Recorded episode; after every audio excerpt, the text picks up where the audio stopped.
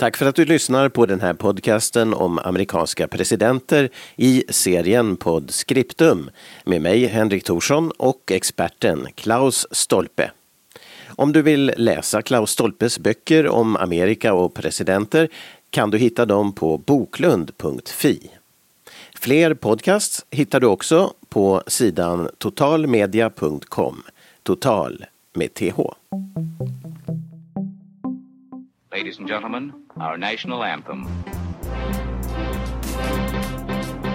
Mr. President. I, John Fitzgerald Kennedy, do solemnly swear. I, Barack Hussein Obama, do solemnly swear. So help me God. Free at last! Free at last! Thank God Almighty!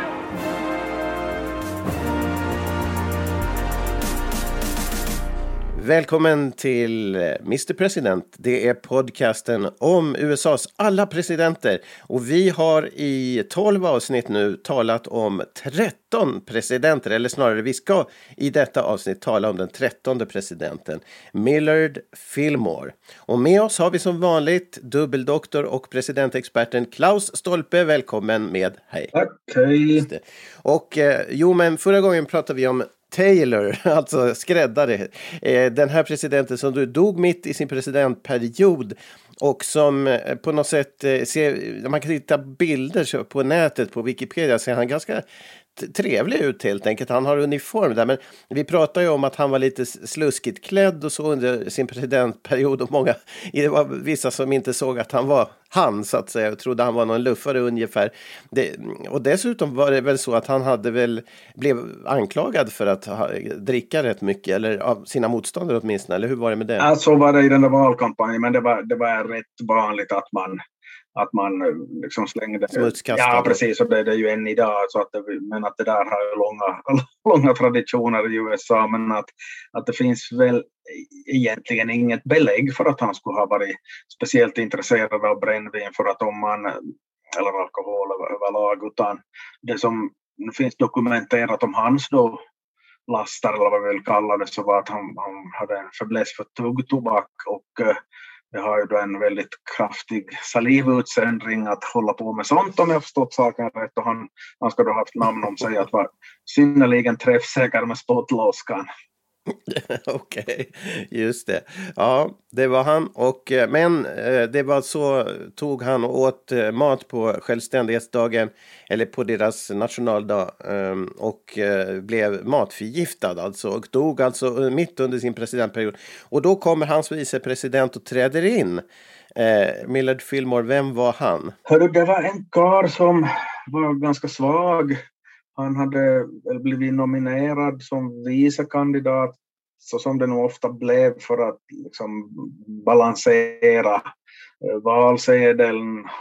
Det vill säga det är ofta så att de väljer någon som kanske inte alls har samma åsikter som den här huvudkandidaten utan kommer från någon helt annan del av landet eller någonting sånt för att helt enkelt locka fler röster. Men den här Fillmore så var väl att om vi tänker oss som så då att Taylor ägde slavar men var väldigt mån om att, att hålla ihop unionen till varje pris. Fillmore var slaverimotståndare men, eh, men man kan väl säga att han krusar för de här sydstaterna, slav, slaveriintressena ganska, ganska mycket och uh, var mm. villig till kompromisser och eftergifter och det, det där föll inte ut väl så att han, han anses nog som en av de alltså absolut sämsta presidenter USA har haft. Jag menar, jag har till och med sett eh, i sådana olika undersökningar så jag tror att han till och med kommer på allra sista plats i, i någon av dem. Att det, det, det, alltså. det gick inte bra helt enkelt. Men nu är han ju vald utan att ha blivit vald, att han träder in i tjänsten. Och det, det har vi eh, mött tidigare också, att det inte var så lyckat alltid eh, i den gång det har hänt förut eh, vad jag förstår. Att det är ju ganska svårt att ta över och vara lyckad president när man inte har blivit vald till det, eller? Det, det är det för att det, det brister i sådär legitimitet. Mm. För att inte har vi valt dig inte, utan du, du har bara åkt snålskjuts här och kommit in på rockskörtarna helt enkelt. Men att eh, men sen om det dessutom är så att den här vicepresidenten skiljer ur mängden för att han inte alls är likadan som den som han efterträder så blir det ju en ganska konstig situation. Vare sig man Mm. tycker att han har rätt värderingar eller inte. Men att, att det, det blir ju i alla fall att, att till exempel för de som ska sitta i regeringen att men vänta snart har vi bytt politik helt och hållet. Här nu tu, tre, att vad, vad, vad är det som pågår? Så att det, det är ju ganska klart att det blir en, en del, ska man säga det, turbulens. Ja, Tyler hade ju liknande grej efter Harrison där. Att Ja. han, han var också väldigt olika åsikt sin föregångare. Då Harrison ju alltså dog efter en månad. Eh, Mm. Ja, så, ja. så samma problem har vi eh, stött på där, va? eller hur? Jo, jo, jo, jo nej, men så, så är det ju. Vi kommer att stöta på det längre fram ännu tydligare då, då, då Lincoln dör. Så att det, Mm. det, som det kan, kan hända lite vad som helst. Men alltså, vad, vad är det då man, man säger att Fillmore var en av de sämsta presidenterna och kanske den sämsta? Vad, vad är det som... Vad, vad är det för saker som har hänt då?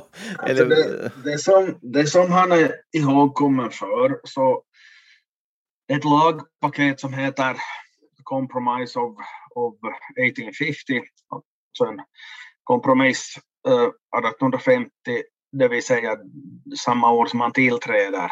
Mm. Och eh, det är då ett, ett lagpaket som innebär bland annat att Kalifornien tas med i, i unionen, unionen som delstat utan att man får ha slavar där. Det är nu ett exempel.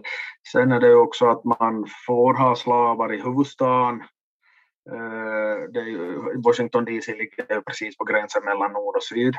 Och Ja, det, det finns liksom en, en, det, finns, det finns alltså en, en, en uppsjö eller en hel del lagar som ingår i samma paketet. Men det som överskuggar allt annat så är inte de här grejerna som jag nyss nämnde eller någon annan punkt heller utan det finns en, en lag som heter Fugitive Slave Law som mhm. som innebär att myndigheter i norr förväntas bistå vid infångandet av förrymda slavar för att det börjar finnas en och annan förrymd slav och, och ut, krasst uttryckt så i södern så vill man ha sin egendom, egendom tillbaka och, Mm. och nu då så, så, så blir det en sån här bestämmelse att, att, att man, man i norr måste, måste hjälpa till i jakten på de där. Det där så är väl kanske lite svårt för oss att, att förstå vidden av. Därför att eh, när det skulle vara en sak ifall allihop skulle vara slaverimotståndare i norr, då skulle man förstå att de blir jättearga. Och då skulle man kanske inte ha, ha infört den där, våga införa den där lagen heller, det vet vi ingenting om, men man kan spekulera. Men grejen var att vi ska tänka oss på den där tiden så de flesta så levde där de föddes och, och man Mm. rörde inte på sig så mycket. Men att, så att i norr så såg man väl rätt långt mellan fingrarna med slaveriet. Även om man tyckte att det var fel så, Mm. så brydde man sig inte kanske aktivt i det hela. Så Mm. att, men i och med den här lagen så blir det så att opinionen i norr mer och mer vänds mot det här med slaveri för att nu förväntas man ställa till och hjälpa de här som äger slavar i södern och det, det får en, en, en ganska kraftig reaktion.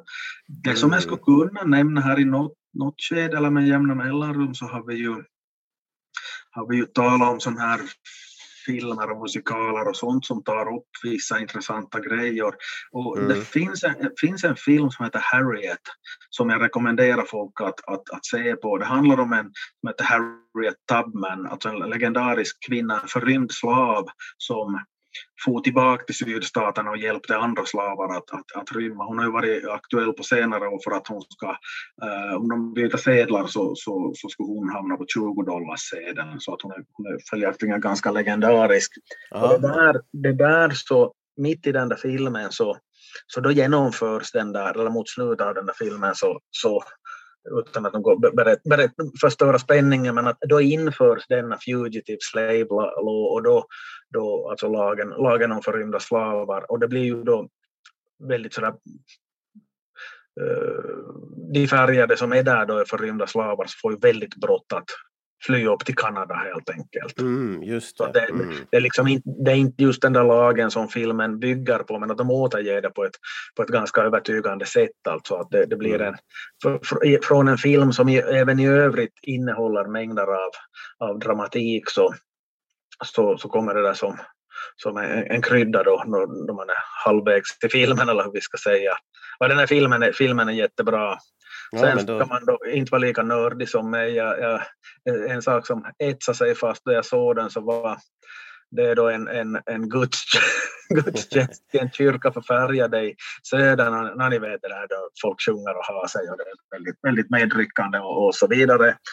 Och de, Mm. eh, så, och det är gos- gospel och, och grejer och församlingen tjoar och höjer och, och har sig och så, så, så håller, håller den här predikanten på och ropar I have seen the sign, I have seen the sign, I have seen the sign. Och, de, så, så det översatt till, jag har sett en skylt. Okej. Det var inte var- helt lyckat kan jag säga. Ja, det var... Och, och det har ingenting med Millard göra. Jag tyckte det var så för att läsa jag rätt. Ja. ja, den översättningen hoppas vi att den har förändrats. Eller så inte. Det, det, är, väldigt, det är underhållning i sig. Ja. Eh, men, men en annan sak som inte, som inte fanns, höll jag på att säga, det var ju att filmer hade ju ingen vicepresident. Eller hur går det till? För samma sak med, med Tyler tidigare, va? det, här, nej, det, var, det fanns ingen bestämmelse om det där på, på den där tiden. Så att, att en, en, precis, en, en vicepresident som tillträder, så, alltså i dagens läge så, så utser man ju en ny. Aha, just Men det. så var ju inte, inte fallet då, utan man helt enkelt bara tog den som stod följande i, var följande i tur helt enkelt. Och det är ju då det, är då det här äh, vad heter det, representanthusets talman. Så att Jo, om vi säger att något mot, Mm. motsvarande skulle hända idag så då blir ju alltså, alltså om något motsvarande händer under, under Biden så Mm. blir det Kamala Harris. Att i, idag då så skulle hon tillsätta någon annan. På den med den tidens lagstiftning på, från 1800-talet så, så skulle hon helt enkelt inte få någon ny utan det skulle vara Nancy Pelosi som är, är följande i, i, i, i ordning sedan. Jaha, men, in, men det är inte ännu under filmår? Eller har det Nej, skett? nej, nej, nej, utan det fanns, fanns ingen sån lagstiftning då, Mm. då, då ännu. Men hur, vad, vad, vad är annars eh, tiden då för en märklig situation att bli president och sen inte vara omtyckt? Och liksom, han, han försöker bli omvald sen igen då, 52 när, när nästa val, och det går inte så bra. Men vad, vad är hans ambitioner? Hur, hur är det liksom med det där? Att försöka fortsätta vara president? Och han, han ville det, eller vad? Ja, om man tycker att han skulle vara ganska... Nej, alltså det kan ju hända. Nu tar jag mig, tar jag mig vissa friheter här, men man kan ju tänka sig att han, att han, det här, han äh, tyckte att, att det gick ju inte så bra med det här 1850 års kompromiss så att jag vill liksom, jag har mer att ge och så vidare, inte framstå som någon, någon som inte fick någonting Mm. uträttat så att, att då då det här eh, försöker han ju bli nominerad då av Whigs 1852 misslyckas men att det är ju, det är ju väldigt ovanligt att någon, någon, någon president som att en sittande president som vill fortsätta missar nomineringen helt enkelt. Det, det, är, Ja, ju, just det. det, är Mm. ju inte, va- det är ju inte vanligt att så, så sker.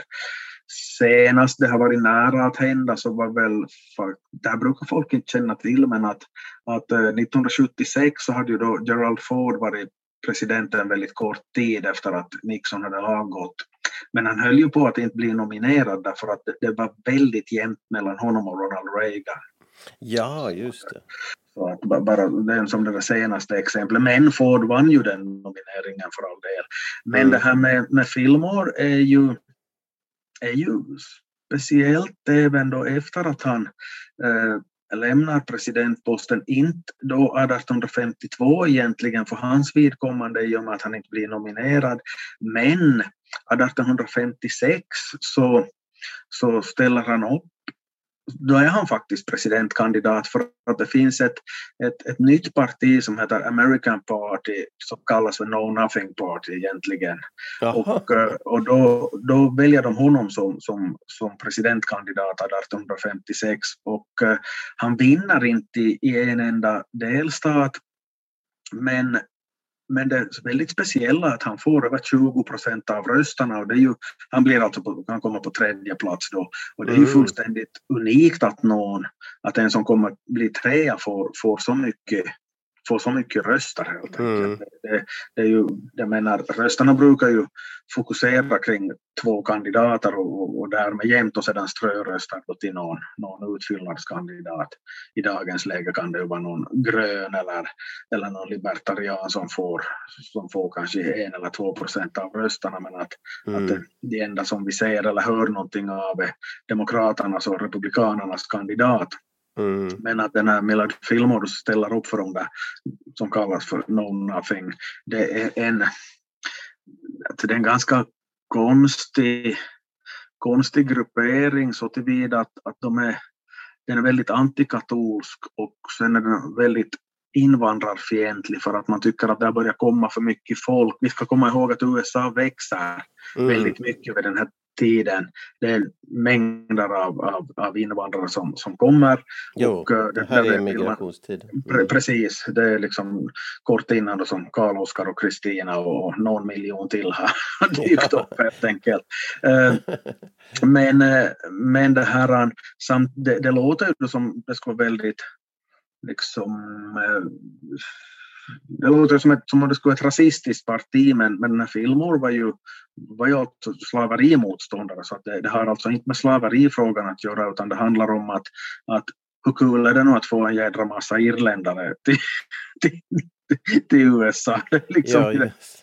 Så att det är ju lite, lite, lite, lite speciellt men Men, Och men slaverimotståndarna fanns också i det partiet. Det fanns de också som sen lämnade också, det här jo, partiet. jo, också, men att det var ingen, det, det var ingen grundbult för det där partiet. Nej, det. Så Mm. att, att, eh, att det, det är nämligen så att just det där parti, Fillmores parti, så det är ju klart att redan att han är kandidat så, så gör ju att det kommer en del röster från, från slaverimotståndare. Men de hoppar rätt fort över till Republikanerna för att de inser att, att, att det, det är där som framtiden ligger. Att om man inte vill ha en demokrat på presidentposten så, så att de här uh, No Nothing-parti har inget att hämta så att folk, folk går över till Republikanerna istället. Men att, eh, men att det, det är ju väldigt speciellt att Fillmore, han är ju, jag menar tar vi nu, väger ihop de här grejerna så har han ju så är han ju unik. Alltså först så blir han president utan att vinna ett val därför att han är med som vicepresidentkandidat. Sen blir han Mm. inte nominerad och sedan så ställer han upp för ett, ett helt nytt parti följande gång och får ändå över 20 procent av rösterna. Det, det finns som, man kan inte säga att ja, det är likadant som den och den 50 år tidigare eller 50 år senare för att det, det, alltså, det, det finns ingen som kan presentera den kombinationen helt enkelt. Nej, precis. Och det här att han inte blir nominerad, det kanske du sa, men det, det hänger väl ihop med att han var inte ur de leden egentligen Ja, i det- Whigs, det- utan han var en, en, en balanskandidat i första Ja, kön. precis. Att han var ju sån här, nå- någon som aldrig var tänkt att bli president helt Mm. enkelt. Ja, just det. Men att han sen får 20 procent i valet senare, det, det kan ju koppla också till att han har varit president, att han är känd alltså. Eller, Jo, jo, för att han behöver ju inte berätta vem han är helt Nej, enkelt. Han har skött jobbet en gång och så. Jo, jo, för att det, det så, så, så är det ju att, att, eh, att en, som, en som är känd från förr så behöver ju inte, be- behöver ju inte förklara vem man är. Att, att, eh, att, eh, ja, men, men ändå det är ju en, eh, jag tycker ändå att det är en, alltså en ganska rätt imponerande siffra det där med att få över, över, över 20 procent. För att vi ska också komma ihåg att, att, att då i det där valet 56, när vi behöver inte gå händelserna i förväg, men att då, då är det ju en, en republikan som blir tvåa, så att redan där så tycker man ju att slaverimotståndarna hade ett, ett givet alternativ helt enkelt. Mm. Ja, precis. Ja. Uh, ny, nymornat parti, men ändå några Ja. år på nacken egentligen. Ja, Ja, men i alla fall, så, så, där, så där dålig verkar han ju inte vara Fillmore. Man vet inte så mycket om honom, vi som inte har läst på, men, men vi har hört vad du har berättat och det, det är ändå en spännande tid. Vad, vad, vad hände under hans presidentperiod för makalösa saker?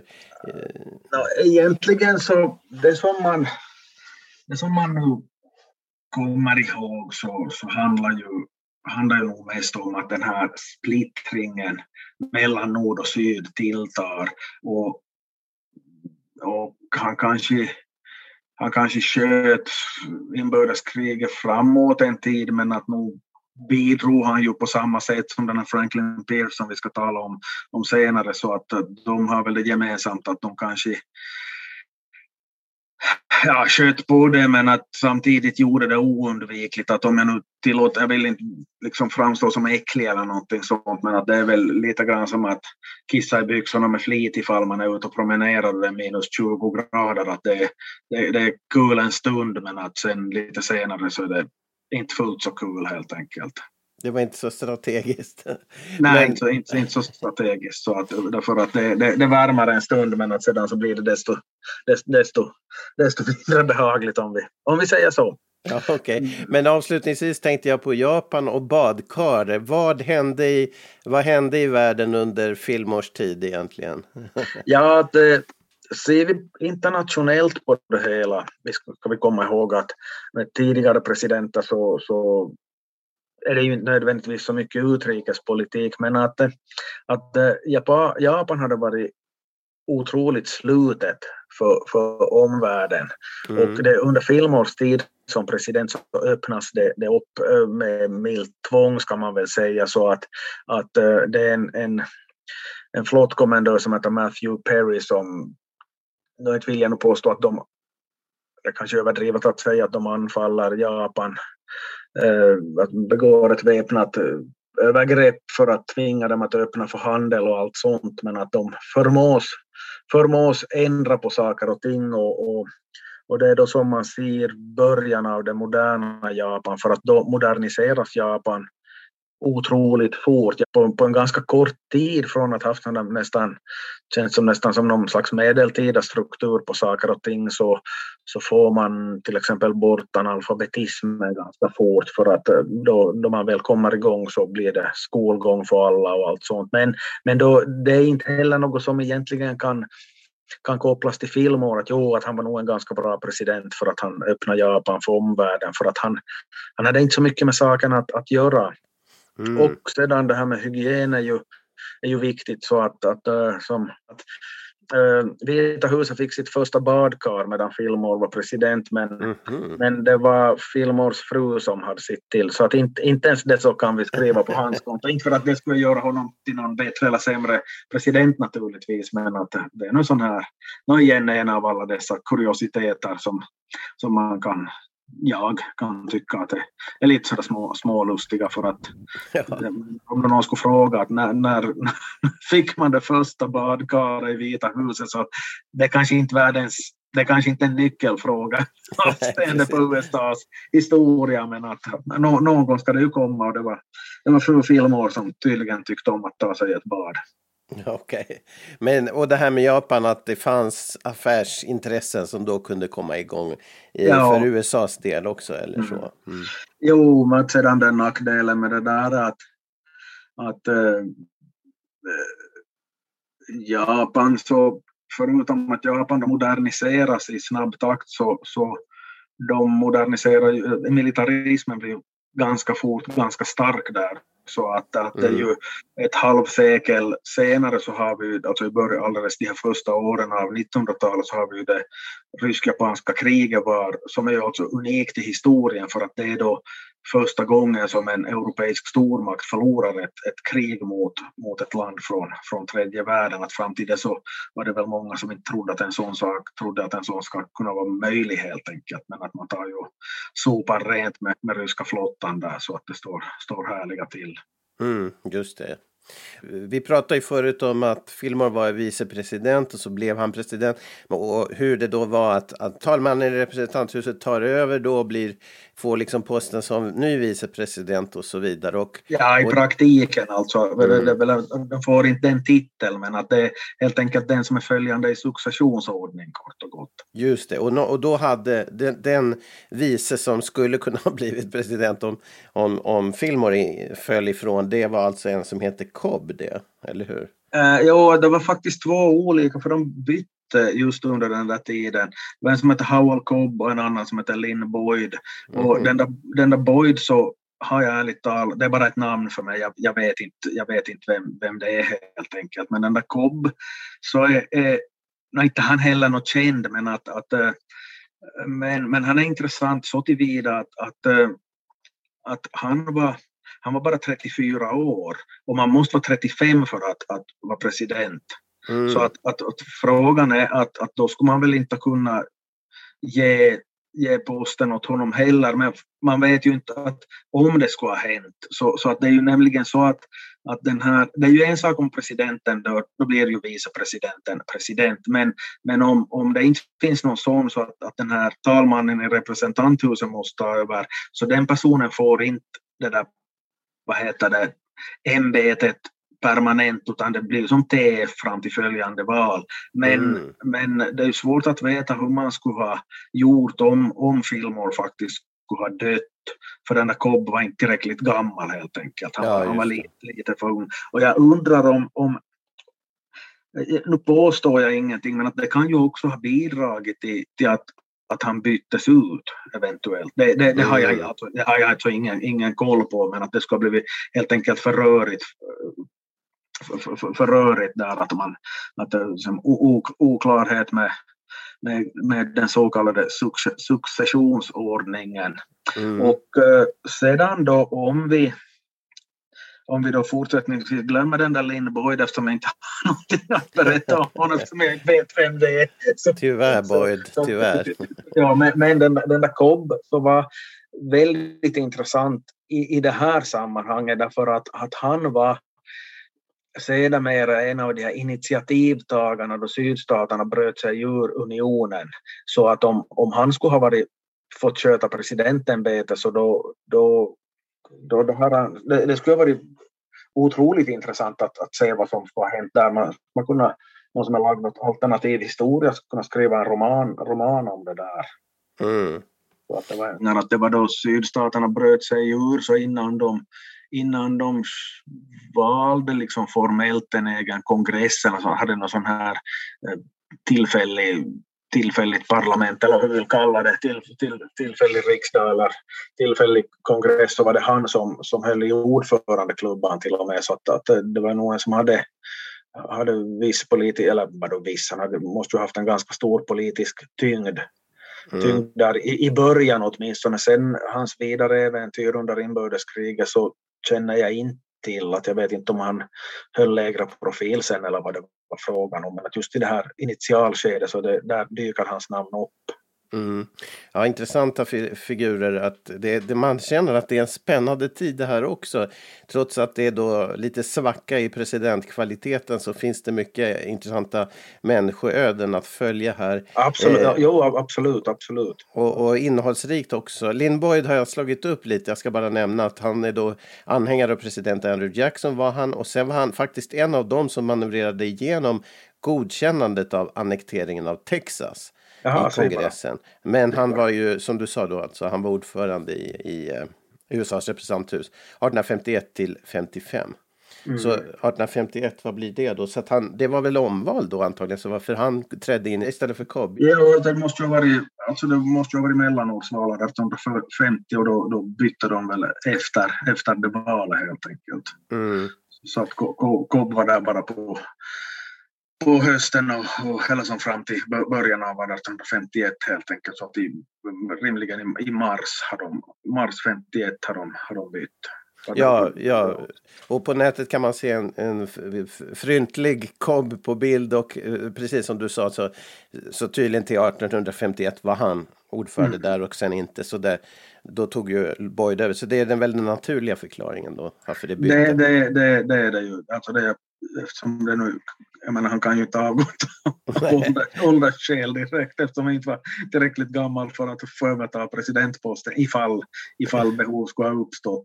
Men som sagt, ti- tio år senare så, så är han med då och och då, då Lincoln Bryter upp. så, så Ja. bry, bryter, bryter man sig ur och då är han, då är han med och drar i trådarna helt enkelt på, riktigt på allvar.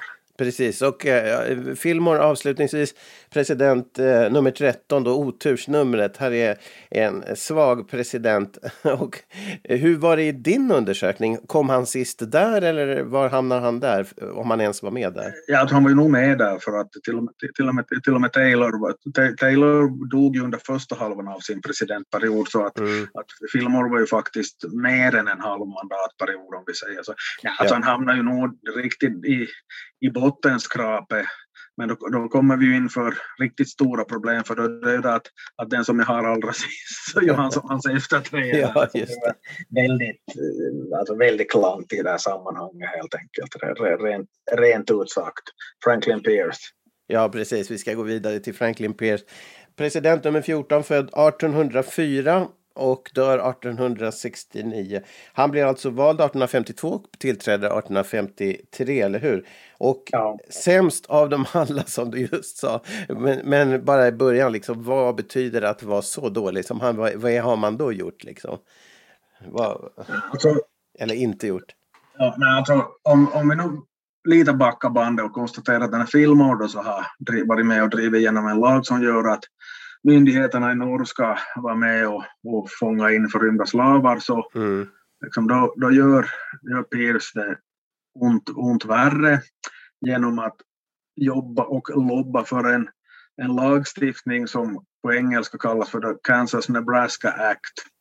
Mm. Kansas-Nebraska-lagen. Nu, nu är dock Kansas och Nebraska två, två delstater men att på den tiden så var det alltså två stora territorier som sträckte sig upp. Det är alltså det som är ja, mellersta delen av, av, av USA så grovt taget. Att det innefattar väldigt många olika delstater idag i det Kansas-Nebraska-området i de där båda territorierna och uh, den där lagstiftningen, Kansas-Nebraska Act, så, så medför att sen då man bildar nya delstater västerut i det här Kansas-Nebraska-området så, så ska de här människorna där själva få bestämma om huruvida slaveri ska vara tillåtet eller inte. Och det där betyder ju i praktiken alltså att varken mer eller mindre att, att slaveriet skulle ett och tre kunna utsträckas till kanadensiska gränsen för att, att det här Nebraska-territoriet så går upp ända alltså till 49 breddgraden till den, här, mm.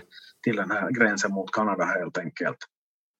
Och eh, det är ju klart att, att om folk har blivit förbaskade redan för det där fugitive slave law, alltså att man ska vara tvungen att bistå i infångandet av slavar, så hur ska man då interagera om man märker att, att nu är det ju inte bara det att vi ska, att vi ska som, vara med och fånga in förrymda slavar, utan, utan vi ska dessutom acceptera att få det helt enkelt i ja, på andra sidan den nya delstatsgränsen helt enkelt. Mm. Att, att ett utri så ska slaveri kunna vara, vara liksom väldigt vidsträckt och, och, så att även om, även om det här inbördeskriget bryter ut, inte under Pierce och inte under hans efterträdare Buchanan utan först då Lincoln tar över, så att man får helt enkelt en försmak av det där med någonting som kallas för Bleeding Kansas, blödande Kansas. För att eh, att där så, så vet man ju då att, att, jaha, men att nu om Kansas blir, blir delstat så får vi själva, själva det här, välja hur vi ska ha det med slaveriet. Och det, det gjorde ju att man skeppar ju in både slaveriförespråkare och slaverimotståndare beroende på vilka sympatier man själv hade. Och de mm. där började ju helt enkelt slåss mot varandra. Och då menar jag inte krogslagsmål utan det var ju, kunde ju vara någon hel stad som brändes ner. Och, och alltså det, det, gick, det gick alltså väldigt, väldigt tufft till det där. Mm. Och, och det där är, ja, och den där Kansas-Nebraska-lagen, så den, den den stiftades då 1854, alltså då, då Pierce hade varit ja, president i något, något år, eh, några år, men att, eh, men att då, då startade det Bleeding Kansas. Det är inte alltså ett fortgående, fortgående krig eller vad man ska kalla det där i Kansas, utan det, det är alltså en serie konflikter som,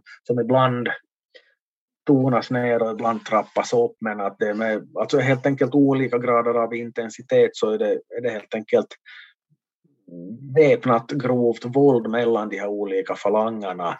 Oj, oj, just det. Ja, man känner och, inte till det egentligen. nej, inte, inte egentligen. Jag, jag skulle tänka mig att, att folk som lyssnar på det här men som inte nödvändigtvis eh, eh, vad heter det, är historiskt intresserade sådär annars men kanske har sett på några westernfilmer eller någonting sånt mm. kan, kan, kan känna till det. Eh, av någon anledning, jag förstår inte varför jag, jag, jag måste säga fel huvudet som kommer på men jag, jag, tror det var så att Buffalo Bills pappa så, så var en av de som strö, strök, strök med där för att han var, han var slaverimotståndare och ville att Kansas skulle bli en fristat och så, och så det här. Så, så, så blir han dödad och den här Buffalo Bill då så tar, blir en äventyrare längre västerut som vi då känner till kanske från lite andra sammanhang. Mm. Men mer, mer väsentligt för, för nu, med all respekt för Buffalo Bills pappa så är det kanske inte det mest väsentliga just det här sammanhanget. Mer väsentligt är att, att det är nu som republikanska partiet grundas. Alltså mm. det, det, är alltså samma, samma år och det är ju det är ju knappast en slump för att då, då tillspetsas den här frågan så pass. Och vi ska komma ihåg då att, att republikanerna så ville inte förbjuda slaveri, de ville tillåta det där det fanns från förr, men det skulle förhindras i, i nya delstater. Och det är ju, så att det är ju redan om man känner till det där blir det i Kansas så kan, skulle man mm, nästan kunna gissa sig till republikanernas födelse eller tillkomstår just på, på, på basen av, av, av det där. Att det, det, är ganska logiskt att republikanerna grundas just då, att då, då enar sig de här som konstaterar att de måste liksom sätta ner foten för annars kan vi fasen ha slaveri upp till kanadensiska gränsen helt enkelt. Mm, just det, okej. Okay. Så inte, inte striderna i sig kanske i Kansas utan snarare den här lagförändringen? Eller jag tror lagförändringen men sedan då så såg man ju liksom den här, den här dramatiken till tillspetsas ju av de, av de där striderna men att, att, att för det är klart att utan den där lag, lagen så skulle inte de där striderna ha kommit heller men att det är nog mm. som Kansas Nebraska Act så, så kan nog sägas ha en väldigt stor, stor andel i att detta parti ser dagens ljus. Ja, ja precis. Ja. Dessutom var han väl, eh, eh, ja, till skillnad från vad, vad vi pratade om Taylor förut så var, den här mannen hade lite mer intresse av dryckenskap, eh, drycken, dryckerna så att säga, de starka dryckerna. Ja, det, det, det är väl ganska väl, väl dokumenterat att han, han söp en hel del och det var inte något ovanligt på den här tiden, det ska man väl lägga lägga till också. Men, mm. men det tokiga här var att, att han hade liksom var ganska pigg på flaskan redan tidigare så vilket nog också tas, tas upp i, i, i valkampanjen. Men, men det tokiga är att, att då, han, då han sen har tillträtt presidentposten så, så är han, åker han tåg tillsammans med frun och deras son Benny och och det här, de har fått barn tidigare men de barnen har dött så det, det är deras enda barn och det där tåget så spårar ur och Pirus och hans fru så klarar sig men, men det här, den här pojken blir alltså krossad till döds framför ögonen på, på föräldrarna och det där skulle kunna oj, oj. kunna det här, ta koll på förståndet för vilken människa som helst, självfallet. Mm. Och det här var inget undantag för att uh, den här fru Pierce, så, liksom hon, det fanns några psykologer eller något sånt på det. Så folk, folk fick ju inte den hjälp de behövde helt enkelt. Mm. Så att hon, hon liksom satt och skrev brev till det där avlidna barnet och massa sånt där och, och började fundera på att det kanske nog var Gud som ville det så att, att maken skulle ha lättare att fokusera på presidentämbetet och så, så vidare. No, det är ju en logik i sig det då, men, men jag menar det är ju inte knappast lättare att fokusera på presidentämbetet ifall man råkar ut för några sådana fruktansvärda grejer. Mm. Men Peer så, så hade då en annan syn på Guds agerande här så att han, det här är ju helt unikt alltså, han, han använde inte en bibel då han svor presidenteden. För att, att, utan, vi ska komma ihåg att det här var före han, efter valet, men före han, före han, han tillträdde. Så ja. att han, han, han höll handen ovanpå konstitutionen helt enkelt. För det finns ju alltså ingen lag som säger att du måste, måste använda en bibel. Det är bara en sån här kutym som, som George Washington har, startat och sen har de andra fortsatt med det. Men att Pierce var ett, Pierce var ett undantag.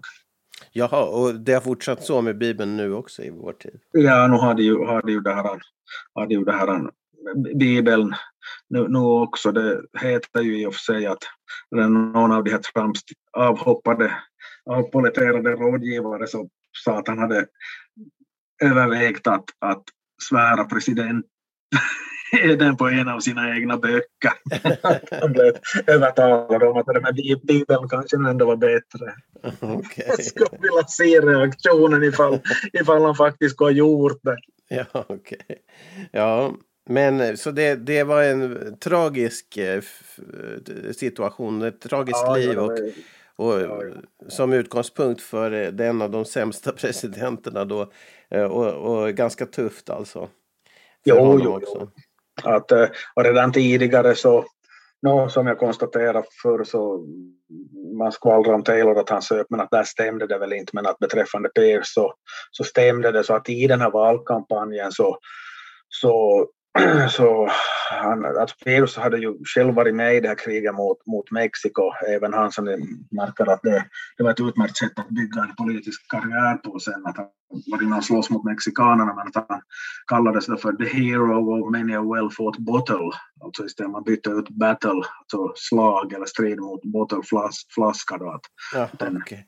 en, en, en, ja, det går ju inte att översätta på ett smidigt sätt men att ni förstår kanske vad jag menar. Att en, en Mm. man som kämpar sig igenom väldigt många flaskor. Ja, ja, precis. O- Oerhört dålig översättning men jag kommer inte på någon bättre. Det är det är ju ofta väldigt svårt att sån här översätta sådana här mer humoristiska formuleringar för att det är liksom Vissa ord, det blir en annan nyans i ett annat språk helt enkelt. Jo, så är det ju. Eh, Men han, eh, så att han, han blir, hur går det sen när, hans, när det är nytt val? Försöker han komma vidare då igen? Han är inte så populär därför att man, man märker ju att det börjar gå åt, åt, åt pipan så att, att på samma sätt som med Fillmore så blir han inte, inte ens nominerad. Efter Så sin första period, ja. Just Nej, det. Mm. precis. Och då är ju ändå skillnaden att Pierce har ju faktiskt blivit vald på egen hand. Ja, just det. Fillmore inte, inte blev det. Men eh, alltså det, det är ju klart att det är ju både en och annan som inte har ställt upp på omval. Orsakerna Mm. kan vara flera men att, att man inte liksom har självinsikt att förstå att, att det egna partiet inte vill nominera en så är ju ganska, ganska det här um, unikt. Jo. För övrigt så beträffande Pierce och hans misslyckanden så han skulle ju, det är ju en sak med de här nya områdena västerut. Mm. Eh, Det, det, liksom, det var ju bara en administrativ, bara och bara, men administrativ grej för det var ju områden som han redan ägde men att han försökte ju också få, få Kuba och Hawaii som delstater och uh, Kuba så, så jag vet inte hur det var med Hawaii men att Kuba skulle då ingå som, som, som slavstat i, i USA var hans tanke.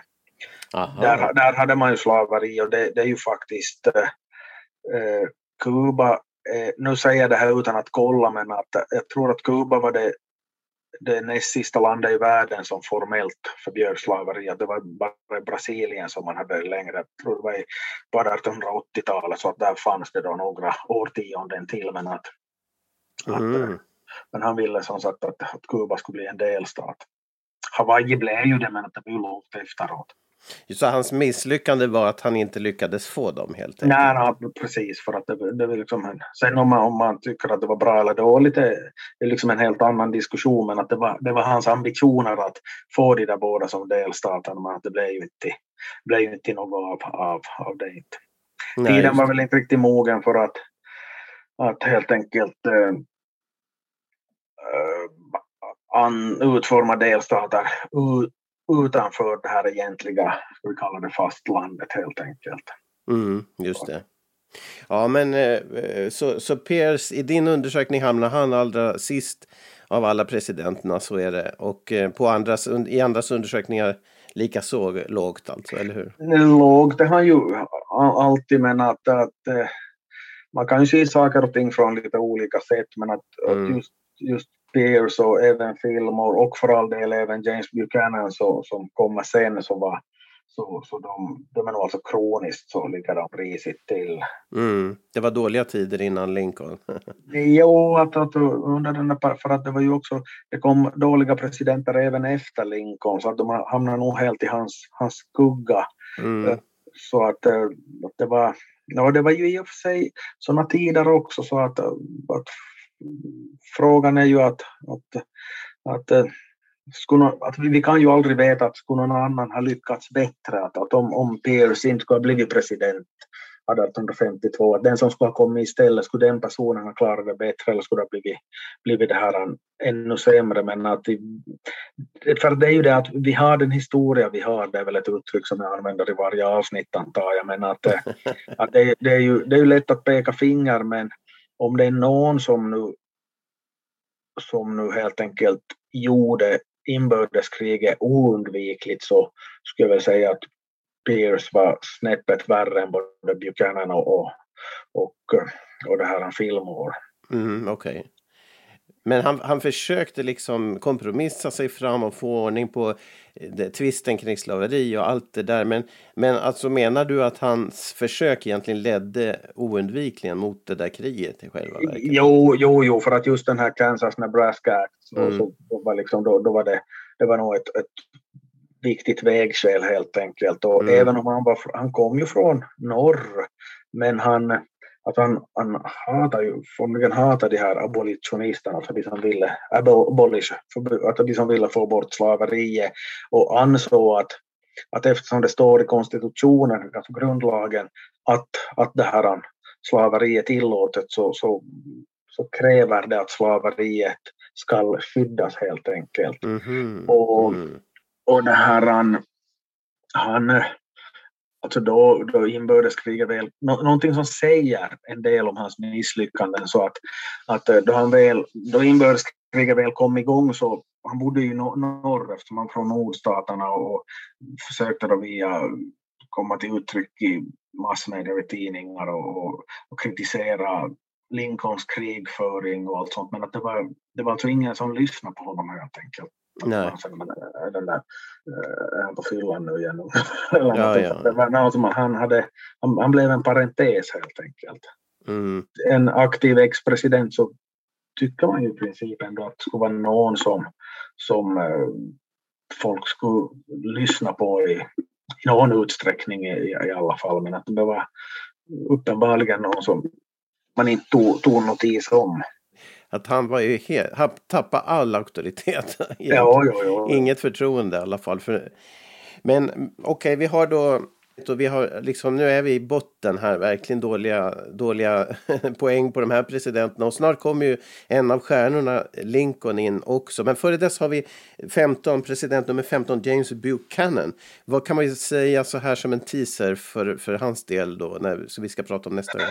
Det som man kan säga var att han hade varit alltså landet blev ju mer och mer splittrat. Och Buchanan så, så har varit utomlands under de här åren som ambassadör. Och det, det bidrog väl till att, att han kunde aktualiseras för presidentposten. För att till skillnad från många andra så har han ju inte lyckats skaffa sig en massa fiender via inrikespolitiken eftersom han helt enkelt inte hade varit där.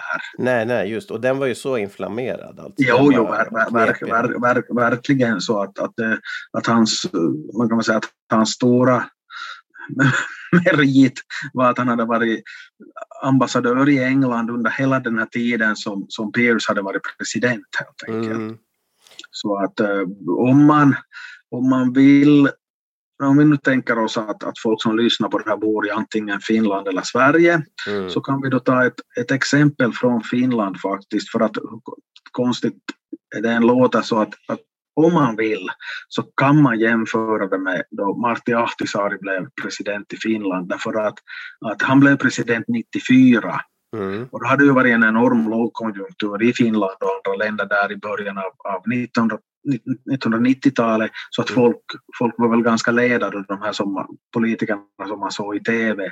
Men Ahtisaari hade ju varit FN-diplomat och liksom åstadkommit fred i, i, i på, på sina uppdrag i Afrika och så vidare. Så att, Mm. att, att ha varit utomlands var helt enkelt snarare en merit i det läget att man inte hade varit, kan, kunde kopplas ihop med inrikespolitiken. Och samma var det med, på samma sätt så kan man tala om, om, om Buchanan utan att i övrigt ha större aktning för Martti Ahtisaari än för James Buchanan ska jag väl säga. Men om man vill liksom leda en parallell så, så Mm. tror jag att den där inte inte är helt dålig. Hur det kan fungera, ja precis. Ja, det blir spännande att prata mer om den 15 presidenten.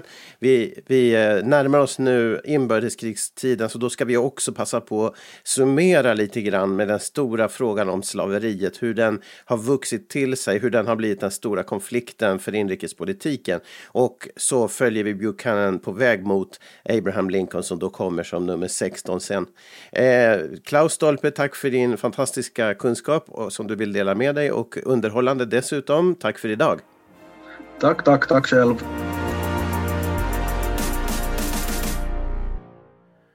Du har lyssnat på podcasten Mr President och du kan hitta fler avsnitt och andra samtalsprogram på sidan totalmedia.com. Vill du läsa Klaus Stolpes böcker om USA och presidenter så hittar du dem på sidan boklund.fi.